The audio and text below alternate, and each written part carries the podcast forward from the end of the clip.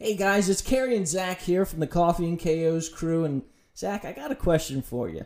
You ever wake up on a Sunday morning and think, man, I'll cook the family some breakfast this morning? Yeah, time or two.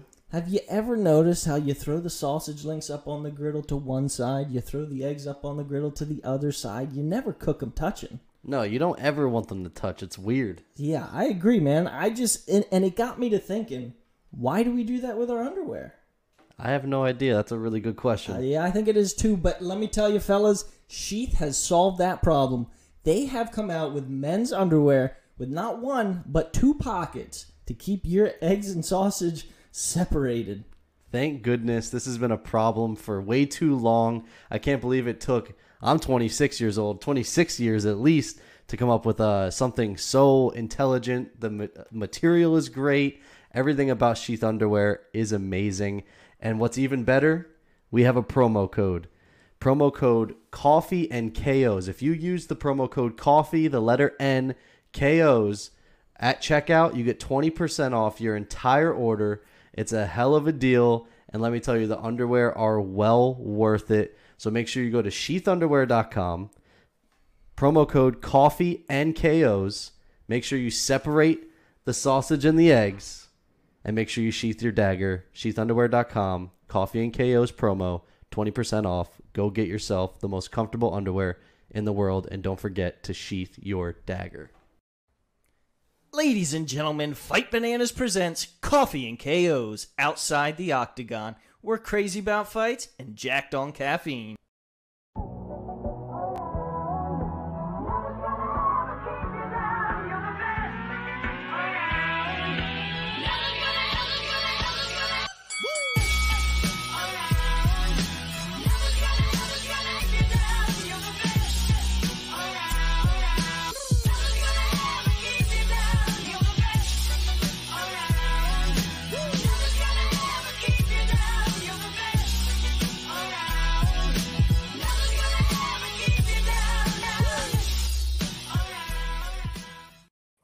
Ladies and gentlemen, welcome back to the Coffee and KOs podcast and another special Outside the Octagon interview with Tyson Chartier. Thank you for joining us, man.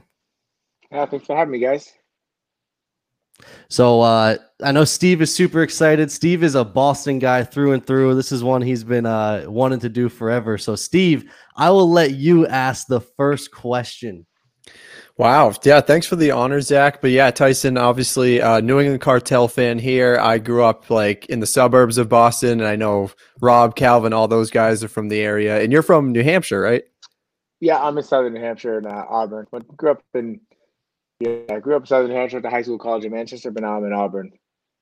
There you go. But uh, yeah, my first question was going to be, are you tired of answering questions about Rob and Calvin? No, man. It's it's it's like Rob said it best one day. I think it was Will Harris. We were in Brooklyn, and he's like, "You ever get sick of the cameras in your face?" He's like, "Nah, man. Like someday, no one's gonna want to put a camera in my face. So you got to kind of appreciate it when you uh, when you can." It's I got I you know I kind of described it. I got two two ponies in the race. They're both you know I consider them both top five guys, and um, you know uh, I'm very fortunate to have that. And along with that comes a lot of people asking questions about Rob McCalvin. Yeah, Naturally. And then so what, what was like the tipping point in your opinion when like things just started to kind of like blow up completely? I think it was uh I think really it was kind of UFC 220 kind of, you know, when they both got knockouts, and people started kind of like you tell was different energy. But then really it was uh coming into uh, the pandemic starting. You know, we just lost to Zabit and then the pandemic happened. We had a big fight, and there was nothing going on. And you know, we all stayed pretty active in uh, you know the media and stuff like that. We just started to get more energy and all eyes on the uh, on the cartel and Calvin coming back, and um, you know, great knockout over Jeremy Stephens when there was no other sports happening. So then everybody's like, "Wait, who who are these guys?" And you know, Calvin had a lot to do with that, and then.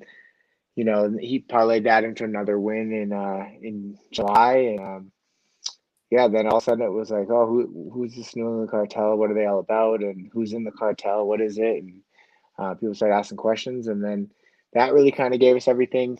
You know, two big fights in a row in the year with Marlon, and then um, Calvin having the the max fight book to end of the year with like all this, you know, momentum and energy, and then Rob getting that big win, parlayed that into the end of the year. But he's talking with Cartel, and you know we were fortunate enough to be in the running for like team of the year with a lot of the uh, the major awards, and um, you know we were finalists for MMA Junkie, so that's the top three team, and you know just things like that, and uh, it was cool, man. It's just you know it's good to see someone from you know a group from New England getting recognition on the national stage, and you know these guys have been working at it for a while, and you know the whole team has. It's nice to see you know the you know the rewards finally coming in terms of uh, recognition for those guys and the smaller numbers next to the name and bigger fights across from in the cage. So I, I actually wanted to go back to Rob quick. So obviously this past weekend we had the we had the weird scenario with Jan and Sterling, and then we were also seeing that possibly like Rob wanted Dillashaw, and so now everything kind of gets I feel like backlogged a little bit because of Ster- Sterling and Jan now have to run it back. Is there was that something that kind of like sucked when you guys saw uh, on Saturday? I mean, not really, because you know we, we always say we just focus on what we can control, and all we can control is the name we have in front of us next, which uh, I think we're getting close to finally being able to talk about, um, but we're not quite there yet. And um, yeah, I mean that's all we can control. It's one fight at a time. If you're thinking about like, oh, how this affects our next fight, to the next one, and that's when you start to get sidetracked and you lose focus on the, uh, you know, you lose focus on the immediate goal. And um, yeah, I mean, it was unfortunate what happened. I don't, I don't think Aljo wanted to win it that way. I don't think Jan really wanted to obviously lose that lose it that way. But you know, they'll run it back, and it sounds like they're going to do Sandhagen and, and TJ, and the winner of that fight will get the winner of uh, the rematch. You know. I, I had a question just going back a little bit. So obviously Rob and Calvin have just like become these mega stars in the UFC, but I feel like it's different in the UFC because it's still not a huge sport. Do you guys like if you go out into the public, do people know who they are? Like have they like are people starstruck yet or are they not at that level yet? It's been tough because since we you know, since they finally got like kind of blew up a little bit, it, the pandemic's been happening. So it's been different, you know, uh, after the Ige fight, me, Calvin, and uh, buddy Jay had we, we, the three of us went out to dinner in, in uh, a Tuscan Grill in uh, southern New Hampshire, and um, someone you know bought the table a drink, and then the manager came over and said, "Hey, you know, we watched the fight. We're really, you know, really excited to have you guys here." They offered us a bottle of wine. We were like, "No, we're good." And at the end, they comped our meal, and then a few people came up and asked for pictures. So you're starting to see that stuff more. Um, you know, like on fight weeks now, it's you know we were on Fight Island and there was like some of the Russian kids asking to come up and take pictures with Calvin. You know, so you're starting to see some of the newer guys looking up to guys like Calvin and Rob asking to take their picture. Um, so you know that's a cool checkpoint. And um, I was in what was it? I was in Walmart before I went to Fight Island last time, and someone came. I was looking at like phone chargers or something, and they're like like, "Oh, you buying stuff for the cartel?" And like the guy knew who I was, so I thought that was pretty no cool. Way. But, um, yeah, I mean, it's little by little. You know, I think we'll start to get the the, the recognition. You know, I'll never obviously get it as much as they do, but uh, you know, if I know if I'm getting it once, they're probably getting a lot more around around. I mean, my uh, the guy that does my financial like like handles my 401k and all that stuff, my financial advisor, he texted me one day. He's like, "Yo, Rob said Market Basket buying cookies. Like, what? So I text Mar- I text Rob, you at Market Basket buying cookies? He's like, what the frig, man? I can't go anywhere. So uh, you know, it's just kind of funny. You know, I guess there's a there's a bad side to being recognized too, right? Oh yeah, yeah, yeah. I mean, I would do anything for people to follow me around and complain that I'm buying cookies. I think that'd be freaking awesome. uh, they they would be complaining about a lot more than that. I'd be buying more than one package of cookies. I can guarantee that. Um, so I got to ask, we normally ask this all the time on all of our interviews. Are you a coffee guy? You're an agent and a coach. You got to stay, stay uh, energized somehow. Are you a coffee guy or not? Monster. Oh man. Okay, all right. That fake yeah. caffeine. That's that fake caffeine. I can't get that Hans Molenkamp money, but I, I, pay for it every morning. Um, I mean, Dominic Cruz does not like Hans uh, Molenkamp. That's all I got to say yeah, that was crazy. Not, you know, it's uh, that, was pretty funny. But you know, you've heard a lot of stuff through the grapevine about. I, I don't know the guy. You know, I, I don't even follow him on Instagram, and I've tried to reach out to him a few times about Rob and Calvin, and I've reached out through the UFC, and he's point blank like, no, not interested. And I think it, it becomes very clicky. You know, it's kind of you're in with that group or you're not, and you know, it's kind of like you know, there's like battle lines drawn in certain places, and this certain person might have a a monster deal, and they're like, "Well, I don't like those guys," and then you know, it's just it's stupid. Um, but I drink it every day. You know, it was nice not to not to have to pay for it, but um, yeah, I mean, if, if what if what Dom's alluding to is true, good for Dom, man. You know, like step up. You know, we have a lot of shadiness that goes on on the business side of the sport, and a lot of people just kind of keep their head down and don't don't mention it or don't try to fix it. I think I'm one of the people that's kind of vocal and trying to like trim the fat or cut the BS and, and make this a more legitimate sport on the business side. And um, I think a lot of people don't want to talk about it. You know, it's uh, it's unfortunate, and I think there needs to be a lot of better better treatment for the fighters from you know coaches, camps, agents, everything. And uh, you know, I have no problem. I have nothing to hide. I have uh, you know no secrets with other coaches, no secrets with other managers. It's all about with me. It's just all about what can I do to help serve the fighters better and I, I don't think a lot of other uh, coaches or managers have that philosophy. So you know, and then the sponsors too. You know, so for if what is you know he was alluding to is true, I, am you know good for Dom. I gained a lot of respect for him by standing up for something that uh, he believed in and and trying to. You know, because he's the one getting paid. You know, he's getting paid by this guy, and he potentially loses a sponsor by saying something. But potentially, there could be open a lot more doors for younger fighters, or, or make a lot, you know, more likely that other fighters aren't going to have to deal with the same type of BS.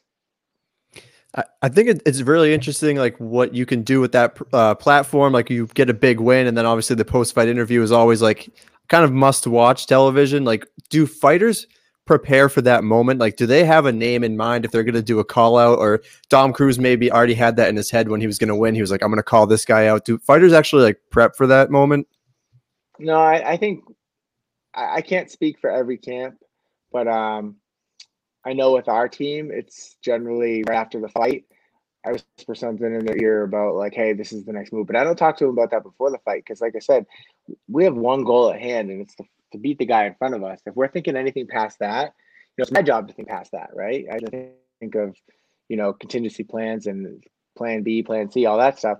But we're not, you know, I discussed that with the fighter beforehand, and fortunately with Rob and Calvin, like you know, they really do trust me. And um you know so if i say a name to them or say whatever for example like after the lamas fight we knew that there was uh a, rumors of a boston card happening.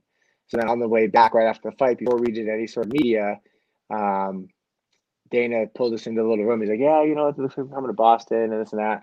And uh, so on the way over to the interview i said just say you want to headline the boston card. It's not gonna happen but just throw it out there. Your head, you know, you want to headline of cards that way people write articles about Calvin with the headline, and subliminally you're putting out there in the universe of like Calvin Kattar headliner, you know, and then um, so he put it out there, and then sure enough, he you know he ended up not getting on the Boston card, but he headlined his next fight, and then um, you know just like little things like that, you know. Uh, you don't always have to call out a person or call out an idea. You know, Calvin's also said in the past he'd love to have coach on the Ultimate Fighter. You know, kind of putting that out there. I think that would be a cool experience for him and the team.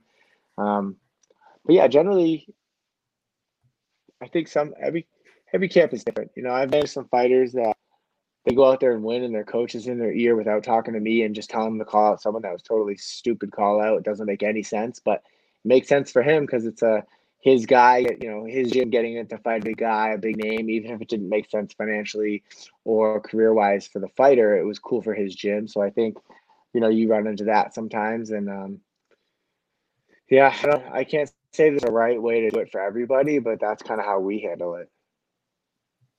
And uh, I got to ask, were you a coach first or were you a manager first? I don't know, man. I freaking I was fighting and I got myself fights. So I was like managing myself. So I guess technically I was managing myself, but then um I was coaching all the guys at the you know, we'd be at team practice and I'd be like the oldest guy there, most experienced. So next thing I'm running team practice. And then um guys that you know need fights like, hey, can you get me a fight? I'm like, I'll get you a fight. But then I'm cornering him in the fight, you know. But I was never called coach. It was like a really weird dynamic. And then finally, you know, three and a half years ago, almost four years ago, when we split off, then it was like official. Like Tyson's my head coach, and then I started to get recognized as a coach. But I'm not doing anything different that I haven't been doing for Rob since 2009. but it wasn't until probably 2017 that anybody actually called me as coach. Okay, gotcha. And then so just quickly going back to your your fight career. So how important is it to you that you walked away from pro MMA with a record above 500? I mean, it's less embarrassing, but even being four and three as a pro is pretty embarrassing. And I lost to some guys that I shouldn't have lost to, uh, but but I also never had any delusions of like going to the UFC. You know, like we bring UFC guys into the gym and they do camps with us and stuff like that, and I'd be fine. But I got into it. I didn't have my first fight till I was like 28. I didn't turn pro till I was 30, and uh, I had a really bad neck. Um, it was bad. I, I am like a, a good example of everything not to do in your MMA career. You know, fighting when you have concussions, fighting, you know, crash dieting, all, all of. I did a bunch of wrong stuff that I helped my guys avoid doing themselves. But uh, you know, it was, it was a good experience to help me as a coach. I think it makes me a much better coach. But um, honestly, I don't know how much. I would say some of the best wrestling coaches weren't great wrestlers. Some of the best wrestlers ever aren't great coaches. And I think you see the same thing in MMA. You know, I don't think you have to necessarily be the best fighter to be the best, you know, to be the best coach. Um, I just think you, the fact that you fought kind of gives you an edge up on people that didn't fight, just because understand the mental side of it a little bit more. So would you say that you are officially retired from the sport? How? Yeah, I was just dude, when you go when you go four and three, there's nothing to retire from. You just stop. Like you know, I, I wasn't naive enough to think I needed to make a retirement statement. It was like, all right, broke my thumb in my last fight. I lost to a kid I should have killed. I'm four and three. It's time to just focus on coaching. And you know, then I got uh, I broke my thumb in the fight, and that was like in October 2012. I got neck surgery in December, and then got the thumb operated on in April, and met my wife at the, you know, I just met my wife before the October fight, and then I'm like two surgeries. I'm falling in love. I'm getting fat and happy, and there's no looking back. There's no cutting weight down to 170 or 155 again. So um, at that point, we just started focusing on coaching and managing the guys. But pathetically, so say someone like in your similar position, he's a coach manager guy, James Krause. Like, say there's like a super fight between coach and manager, and they offered you that fight. Is that something you would take? James Krause would kick my ass. Like, no, I would fight. no, I'm not. I'm not. I'm not dumb, you know. Um, but I I would like an old guy like CM Punk or something. You know, what I mean, that would be more fair. Okay. Um, you know, because I was never. It's not like I made it to the UFC then retired. That'd be like a Mike Brown thing. Like, yeah, Mike Brown would come out if he was the same size as James Krause. Something like that would make sense. But yeah, me, me fighting like someone like CM Punk would make more sense. And I mean, it would almost be like kind of embarrassing because I feel like I'd kill him, but you know, it's uh, yeah, that that type of fight. Maybe I, you know, get off the couch and go through a camp just for the experience, and my kids could see me fight on TV, something like that. But um, I'm realistic with my skill set. I'm not going to try to change cuts. Steve, see, I'm, t- and also he mentioned getting fat and happy when you get married. Steve, you're getting, you just got engaged. I'm trying to tell you, dude, the weight will come. It happened to me. It oh, happened to man. Carrie over here. It happens, man. It's Well. I, I just turned 28, so maybe I, it's time for me to start fighting. I can get back into good shape there too. Never Yeah, too that's late. Is that what you're saying? is- yeah, the best thing about fighting is the dieting. That's, the, best, thing? part. Well, I mean, in terms of not being fat, you know, it's True. Yeah, part. true, Like, but- it's, it's the least fun, but it uh, it at least makes you look good. You know, I don't think I would have gotten a wife out of that. I agree. My That's wife true. is like, I, my friends always say you outran the punt coverage on on that one because my wife is like beautiful, and here I am, and I'm also like severely overweight. But like seven years ago, that wasn't the case. You know, it was after I got married that all that kind of happened. Oh yeah, So- just what happens. You get comfortable in a relationship. You're not chasing tail all around. You don't really care how you look anymore. Uh, it's tough. And then now with like the travel and stuff, it's you know, I don't. I gotta be more disciplined about eating better on the road. Yeah, I would think that's that's difficult. I feel like so I'm a big road trip guy. I love road trips, but the best part about the road trips is eating like shit. Like that is the the best part of a road trip when you can hop in a a Wawa or a Sheets at 2 a.m. and grab a monster and a candy bar. Yeah, I mean, in like what five, nine hours, I'm leaving here. So five five a.m. I'm gonna leave here, go pick up Rob, Calvin, and Tom, and we're gonna drive to Philly tomorrow to uh, get medicals done, then weigh in on Wednesday and fight on Thursday night. You know, Tom's making his pro debut, And I'm like texting the group. I'm like, all right, guys, here's the itinerary. Calvin, you're bringing donuts, right? You know, he's like, he's like, we're getting five hour drive to Philly. I'm like, yeah, you better bring a lot of donuts. You know, uh, yeah, it, it's tough. It's you know, I've done it. I've I've you know gone on like diets and keto and stuff, and be able to handle it a week. But it's like one little slip up, and then you're like, ah, I might as well just eat like crap the rest of the week, and then you have fun with your boys, and especially me and Calvin, we'll go in on some food. It'll be fun. Yeah, I you guys hear have like a, a local favorite place. You guys are in what Haverhill that you train at? Yeah, so they're they all three of them live in Haverhill. I live up in Auburn, but uh, we always like to go to Salem, New Hampshire, go to uh, uh, Ralphie's. It's a uh, a The Italian spot. place. Yeah, On 20 up there. Yeah, right on Broadway. I think it's ninety one South Broadway or something like that in Salem, and um, right across the old like old racetrack. Yeah, we go there. Anytime we get a bout agreement, we go there, have some chicken cutlet, sign the bout agreement, and then after the fight, when lose or draw, we go there, have some chicken cutlet, and lick our wounds or celebrate. I think it's it's a coincidence. Steve is in Mass, and that's where you guys are now, and then we are actually closer to the Philly area. So now you're going to be in Philly this weekend. Yeah. Well, not even in the weekend. I'm freaking driving, leaving Tuesday morning, coming home. I- don't know if we're gonna leave Thursday night right after the fight and then drive overnight. I'm crazy with these road trips. I try to be home. My wife gets mad if I'm gone too much. I try not to abuse it. Um, like two weeks ago, I was in Vegas. I was supposed to be there for one night, four nights, and then I ended up being there two nights because our opponent got COVID, so I flew home. And then last week, I made a last minute decision. I went down to Mississippi to corner Alexander Liu for Icon. So I left like Thursday afternoon and came home Saturday morning. So I was gone less than 48 hours. And then now we just found out yesterday we're going to fight Thursday. So um, road trip to Philly this week. So yeah, he's, So the the short so the short notice fight pro day fan of the short notice fights. I feel like we've talked to a lot of people who kind of say to stay away from that, depending on how you look at it. yeah, short notice, long notice. It's, it's all about the matchup. You know, you, you're, ch- you're chasing matchups, you're chasing good matchups. And, uh, you know, Tom's Tom's a skilled guy. He's been training throughout the whole pandemic. You know, he's been uh, sparring with the guys to help them make fights. He's been, you know, being a drilling partner with Calvin for the whole Max fight. Um, the guy trains like a professional. He's not even a pro yet. So uh, we knew he was ready. We're just waiting for the right opportunity, and um, you know, we raised our hand at this one, and it, and it came through. And yeah, so it's like it's, yeah, technically a short notice, but it's not like he had a short camp. He's training the whole time. You know, Tom trained like a professional. You know, if anything, we have to tell him to train a little bit less so he doesn't, you know, kill himself. So has there ever been an instance where like you like a disagreement where you wanted the fighter to fight someone and they felt like a, someone else was a better matchup and like how do you resolve that? No, generally, like I'll always go with the fighter's vibe. Like if I call up a fighter and say, "Hey, they offered John Smith," and they're like, "Oh, really? Really? Uh, yeah, you know, I don't know. Like, do you, do you think that's the move?" It's like, well, then the, by the way you're talking, I know it's not the move because you're already not loving it. You know, like I, I want that. When I say the name, like let's go. You know, like when I said Marlon Moraes to Rob, like I already knew he was gonna say yes, and I, I you know, I already knew it was a good fight. But like when I said Marlon Moraes, he was like, "Let's fucking go." You know, like that's the kind of you know the lack of hesitation. Like I just need you to know, like, all right, let's go, let's get to work.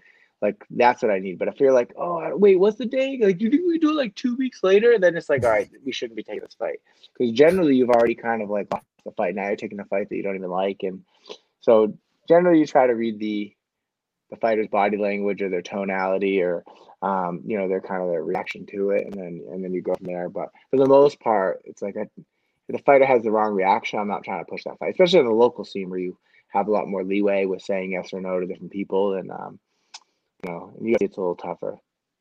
And I'm assuming Now- you probably already yeah. have a good relationship with the fighters where you already kind of already know like once you see the matchup they're kind of you kind of already know that they're what vibe you're going to get from them right away whether they're going to like it or not I'm assuming cuz I mean uh, New England Cartel is also not like the biggest and so it's cuz it's newer it's a newer gym so I feel like you guys are probably really tight knit Yeah, with those guys, it's real easy. Um, with the guys that I don't coach but I just manage, it's not as intimate because I'm not on the mats with them every day.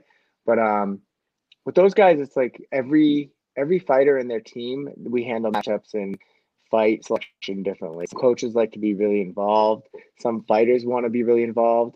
Some fighters want to like, hey, let me watch video first. Some fighters like just text my coach and tell let let make the decision. And then others are just like, just tell me who I'm fighting. You know, I trust your judgment.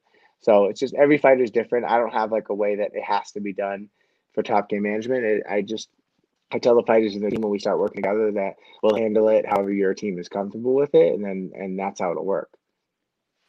And the so can you kind of walk us through how the the Max Holloway fight came about? Was that something the UFC wanted, or is that something that you guys wanted, or was it kind of like a mutual thing? Well, I mean, I, I don't think there's anybody that has aspirations to win a title that doesn't want to fight Max Holloway. You know, um, so that was like a no brainer. I don't think anybody in the top five doesn't want to fight Max Holloway. So um, yeah, we wanted to fight him. But when we raised our hand for the Zabit fight, um, the fill in for uh, Yair back at the beginning of August, we raised our hand for that, and that's when the UFC was like, "Hey, this one's not going to work out, but you know, we'd like to do you and Max. Just stay ready." And then so we just started training for Max, and then we didn't find out till that was August. I think it was finally in October. Um, I think it was October, November that we finally got the hey, you're going to fight Max in January. I gotta ask, for as a manager and a coach, how many hours are you on the phone? Like, how often? Like, is your phone like just off the hook nonstop with you know constant conversations on booking fights and and everything else? Like, are you on the phone just a ridic- ridiculous amount? Like Ari Gold, like Ari Gold. Steve has Ari Gold on here on his notes, and I'm looking at it. That was going to be a uh, question. Yeah. The comparison I- to Ari Gold. I definitely am on the phone a lot. Um, fortunately, a lot of it is text and uh, you know email. So I'm, I'm ca- like right here. Every time you see me look over here, do this it's because I'm refreshing my email.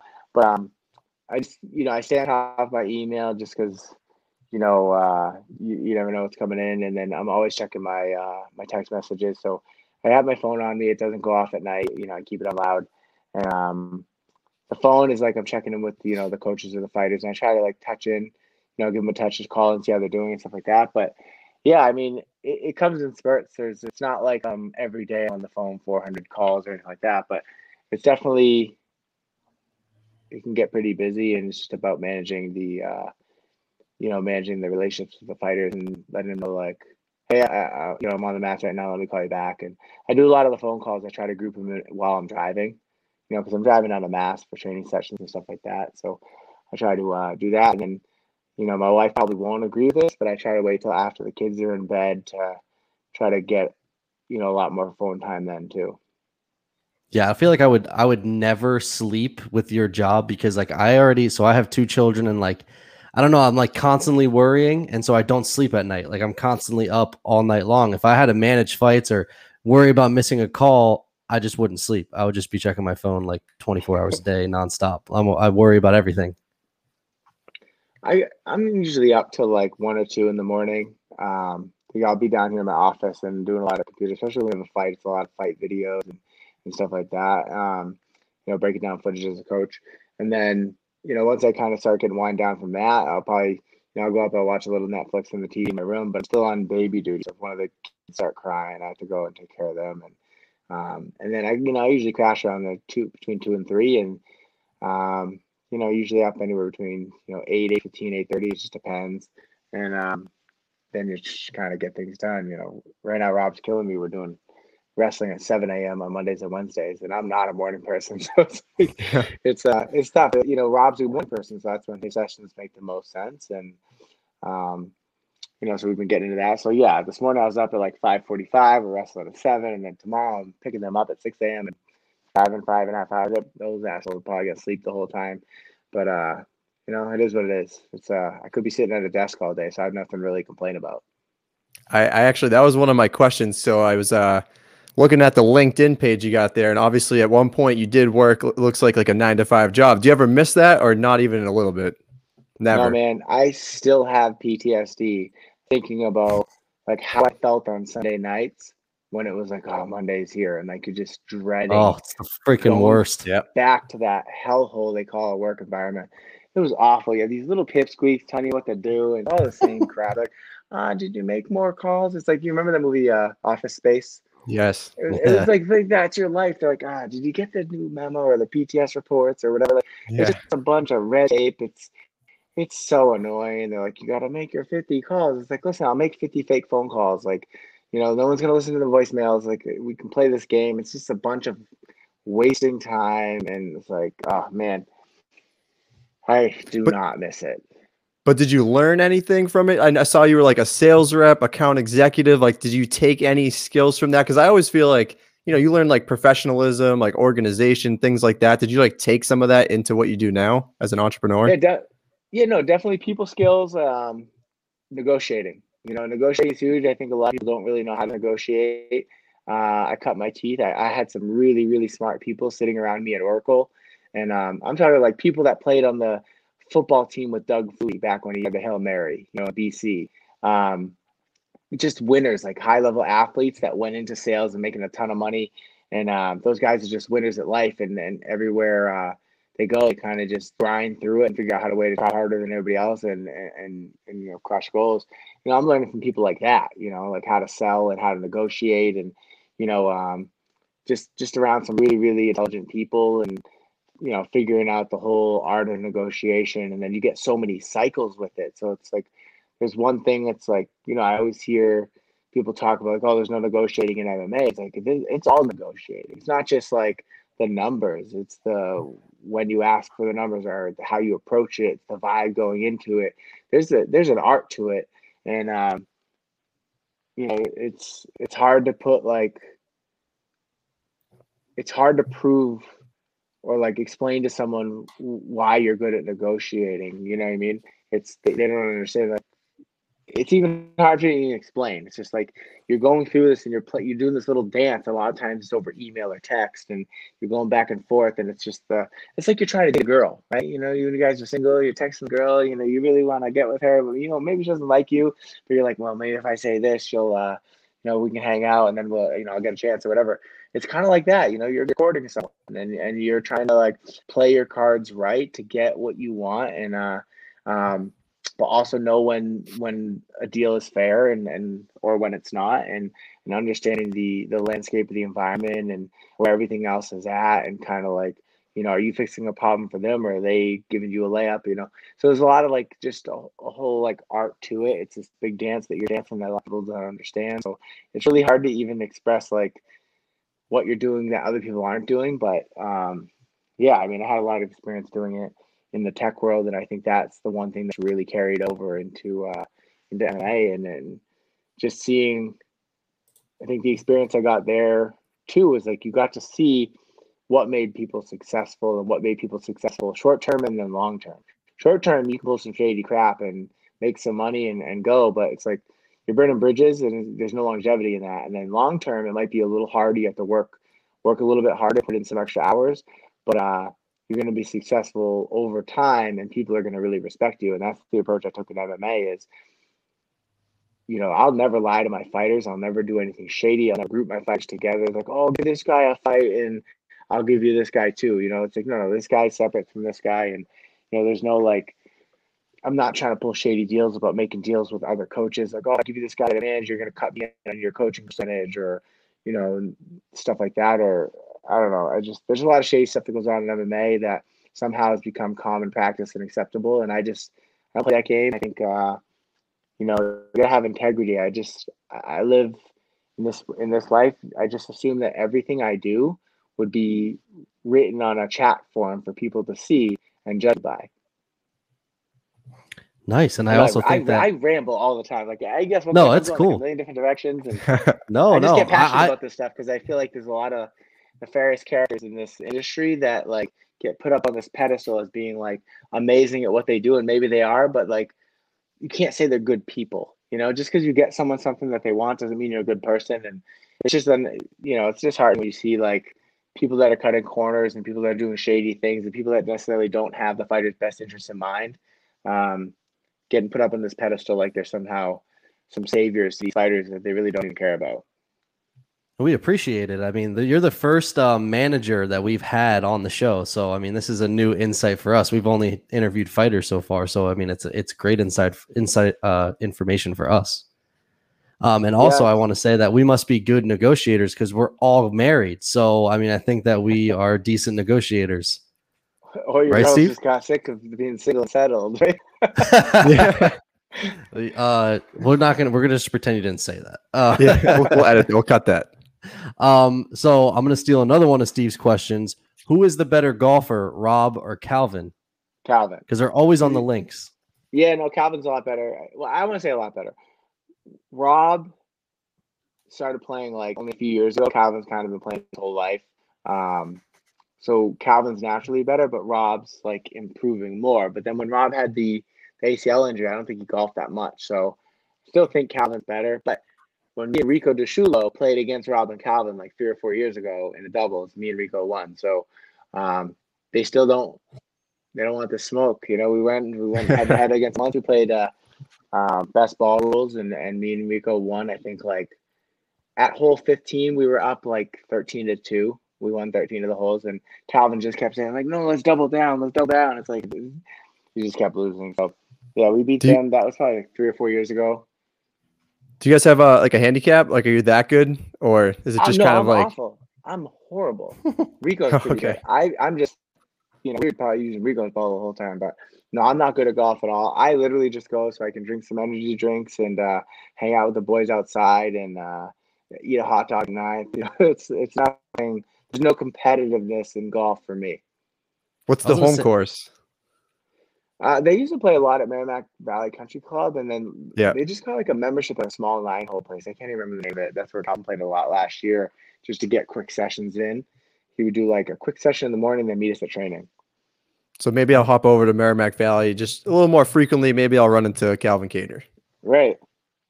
I was actually gonna uh, at, or ask, do you feel like you had a golfing advantage because like you're in the business world? I feel like a lot of things are done on the links when it comes to like being a businessman. Nah, I because when when I was in sales, I was like inside sales. So when I went to you know travel, it was more like trade shows and and different things like that.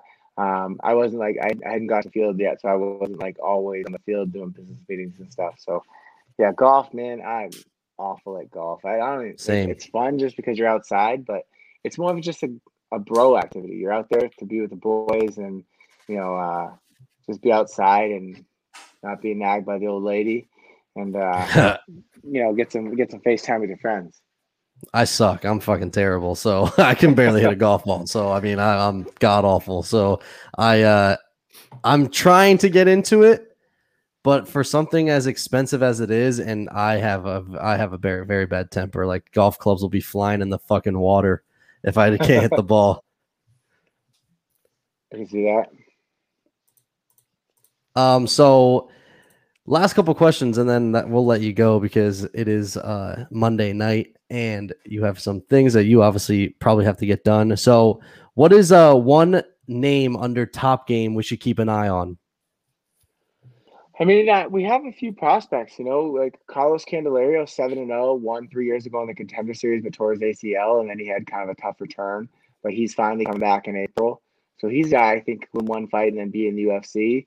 Um, you know, Tom Pag's making his pro debut Thursday night. He's a good prospect, um, you know, coming off of a good win streak as an amateur. Then you got Poso, who's 5 0 as a pro.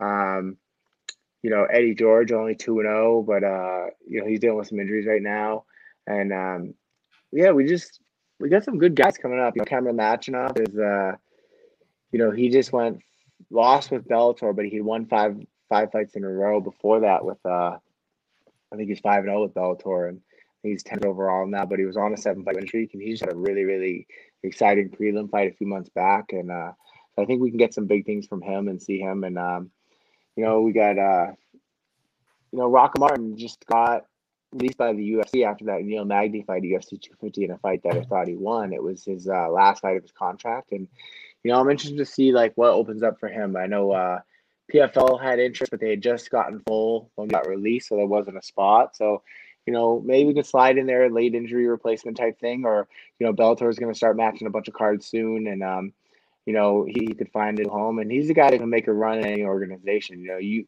I are I really do think he beat Neil Magny, who and I, I think Neil Magny's kind of a perennial top ten guy, and um, you know, so he's shown that he's up there with the top guys and he can compete. So I'm just excited to see where we can uh, get him to land on his feet and, and make a run somewhere else.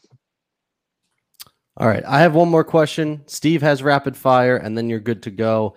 Um, what is one thing aside from golf that you are better than Calvin and Rob at? I'm not better at golf than Calvin and Oh, Rob. okay. They're better than me. Okay, okay. Oh, well, you beat them. You beat them. So I didn't know if, if that was you. no, it was your or buddy. Because it's best. Uh, ball, okay, beat okay, yeah. Yeah, no, I'm not better than that. So one thing I'm better than that. Um, so one thing I'm better than Calvin at is like portion control. Me and Ben both have a sweet tooth, but like he'll go harder than me, and I can kind of just eat a little bit and stop. Uh, I don't know if that's better or worse, but um, and then Rob is probably, yeah, I think I can like, I'm probably better at staying up long term. I know this is really stupid, but like Rob's really good at napping. This is me turning something that Rob's good to and something I'm better at. I'm better at not sleeping. Like Rob will fall asleep on a plane.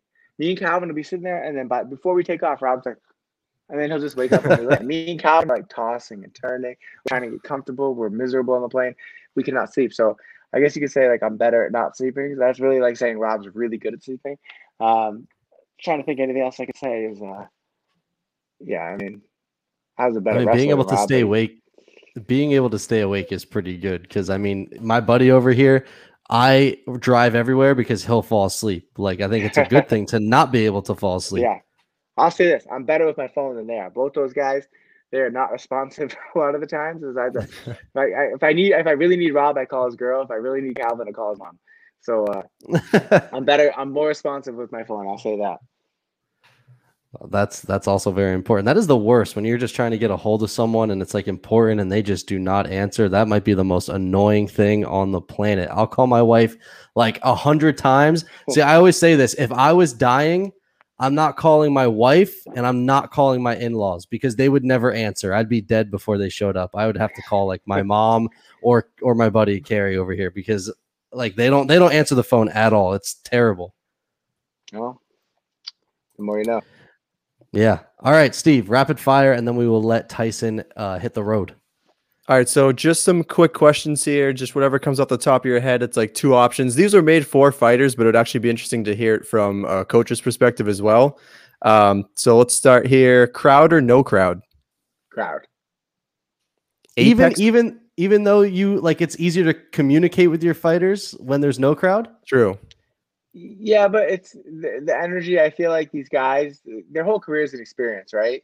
And you know, I, Calvin has that memory of jumping up on the cage at UFC 220 after knocking out Burgos.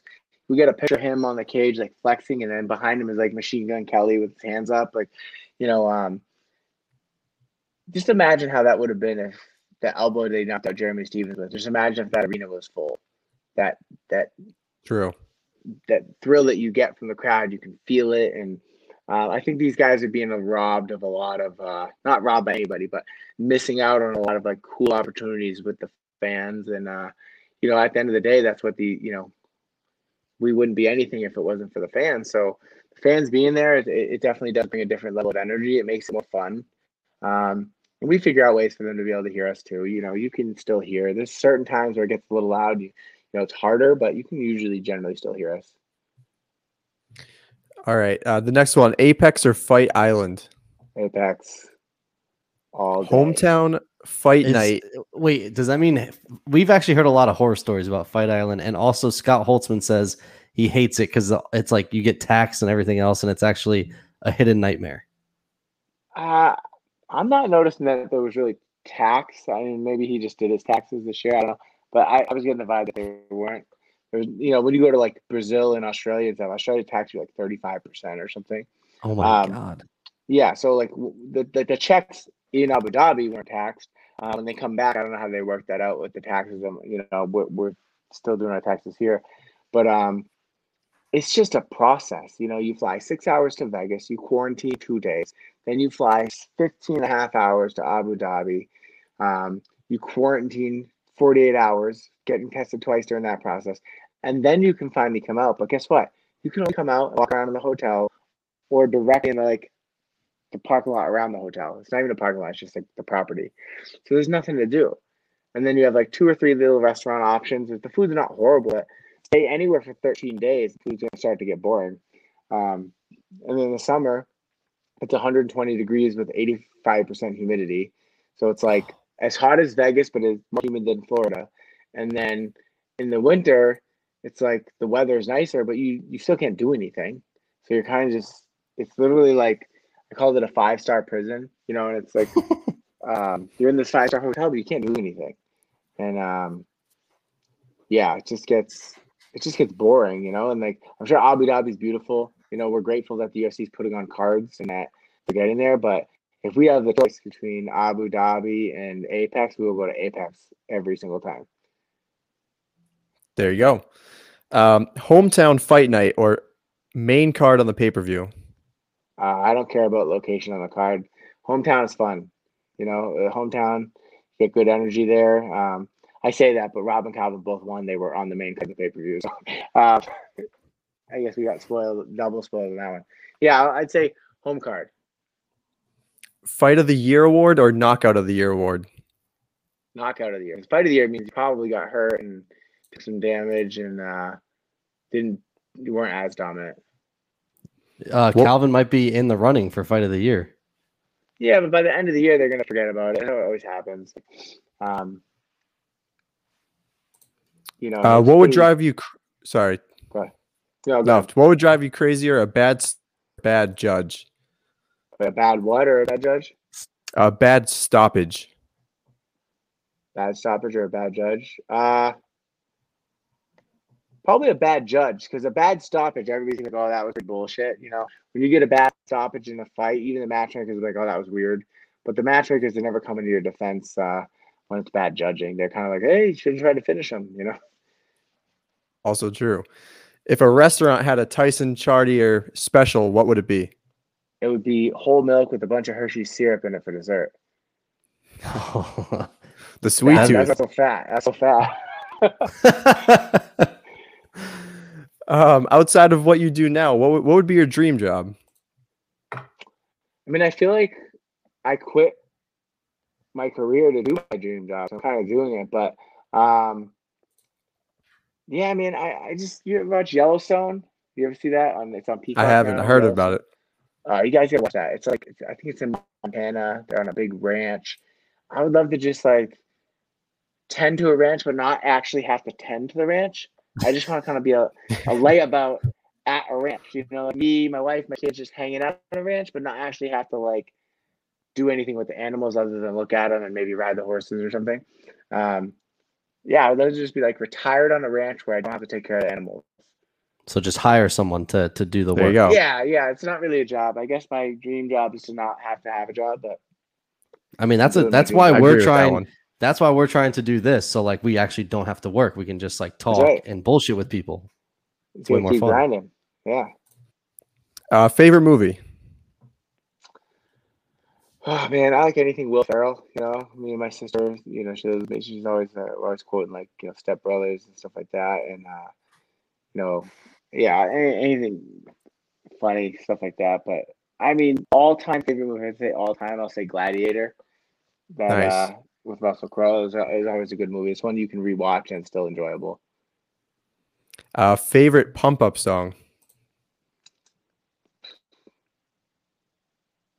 I don't know. Like we- me and Calvin, we got into like a. uh Oh, now I'm gonna draw a blank on his name. Some country song, some country guy. uh Uh. Upchurch? No, it was some guy. Oh. We even put a quote on him on Instagram or something like that. But um, yeah. I feel like people are all on Upchurch. That's the only that's the only like pump up country guy I know. Up- so Upchurch. Um, Upchurch, yeah. I don't know. Yeah, I don't know. I'm gonna, I'm gonna pass on that. one. That's a tough one. A lot of people have a hard time with that one, which Yeah. is weird because like fighters with their walkout songs and stuff, like I I, I pictured them to yeah, I like used be to more walk into out music. to All the Above by uh, Maino and T Pain, but um, That's a good one. now I'm posting up. I hear it now. I get up because like Mitch Raposo, I'll corner him for his fights, and he walks out to it now. So I'm kind of like, okay, I passed the torch, and he's winning with it now, so that makes me happy. But So uh, we'll go with that. yeah, we'll go, we'll go All the Above My T Pain and Maino. Uh, just uh, last few here. Who's the best bantamweight in your in your opinion? Not name Rob Font. I mean, it's hard. He cheated, you know, TJ, but it's ah man, freaking. You gotta say TJ or Henry, you know. I think it'll be interesting to see what TJ comes back as he did cheat. So I gotta go with Henry Cejudo. Do you think Cejudo comes back 2021? I think he only comes back for like a super fight. Yeah, I think maybe- coming back 2021, I don't. Man, if he waits past 2021, I don't I think people lose interest probably. But um, but there's so much going on in that division too. It's like, how do you fit him in? Yeah, he he just inserts himself wherever he wants to, I guess. But Yeah, because Yeah. he's triple C. I think that if he comes back, he can do whatever he wants. right, Uh, same question for featherweight. Is it Max Holloway? I yeah, I think even before that fight, I, I was saying I think that Max Holloway is probably the greatest of all time. I think you know, he's got a bunch of records. He's beat a lot of the guys. I think uh, you know he beat you know he beat Aldo. Um, and you know the only other argument could be Aldo. You know. I think he beat him Uh, twice too, didn't say- he? Right. Like yeah, and you can't say Conor because Conor like kind of won and then moved up and um, you know, it's, it's got to be Max, right? Do you think Yeah, well, Volkanovski has a case though? I don't think so because a lot of people are arguing that he lost that last fight. He's it's not like he's you know, so he's defended the belt what once now? Yeah. I don't think you can defend the belt once and become the greatest of all time. Yeah, he would have to defend it as many times, if not more, than Max. Max defended it forever. And he's Yeah. still like 29. But uh, last question: Describe your coaching style using one word. Calculated. Nice, so feel many like people that one say that. Yeah, I love that answer though. Like, because it does apply to fighting. Because a lot of fighters say that, but coaching as well. Yeah, I think you you just try not to say bullshit to say bullshit. It's, uh, it bugs me so much when I hear these coaches yelling stupid shit, and then Joe Rogan's like, "That was awesome." It's like, well, okay, let's break it down, Joe. What did he actually say? Oh, well, You know, don't get us started on. Joe Rogan. We are Yeah. so Yeah, out on Joe Rogan.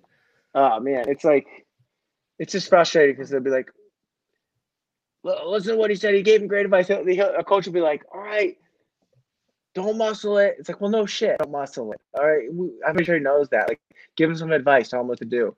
But he'll like take generic advice that like you like. No, no offense to you guys. You guys could be in the corner and give that same advice, and like, it's nothing revolutionary. It's not like he does. The fighter doesn't know that. Like, give him some technical advice. You know.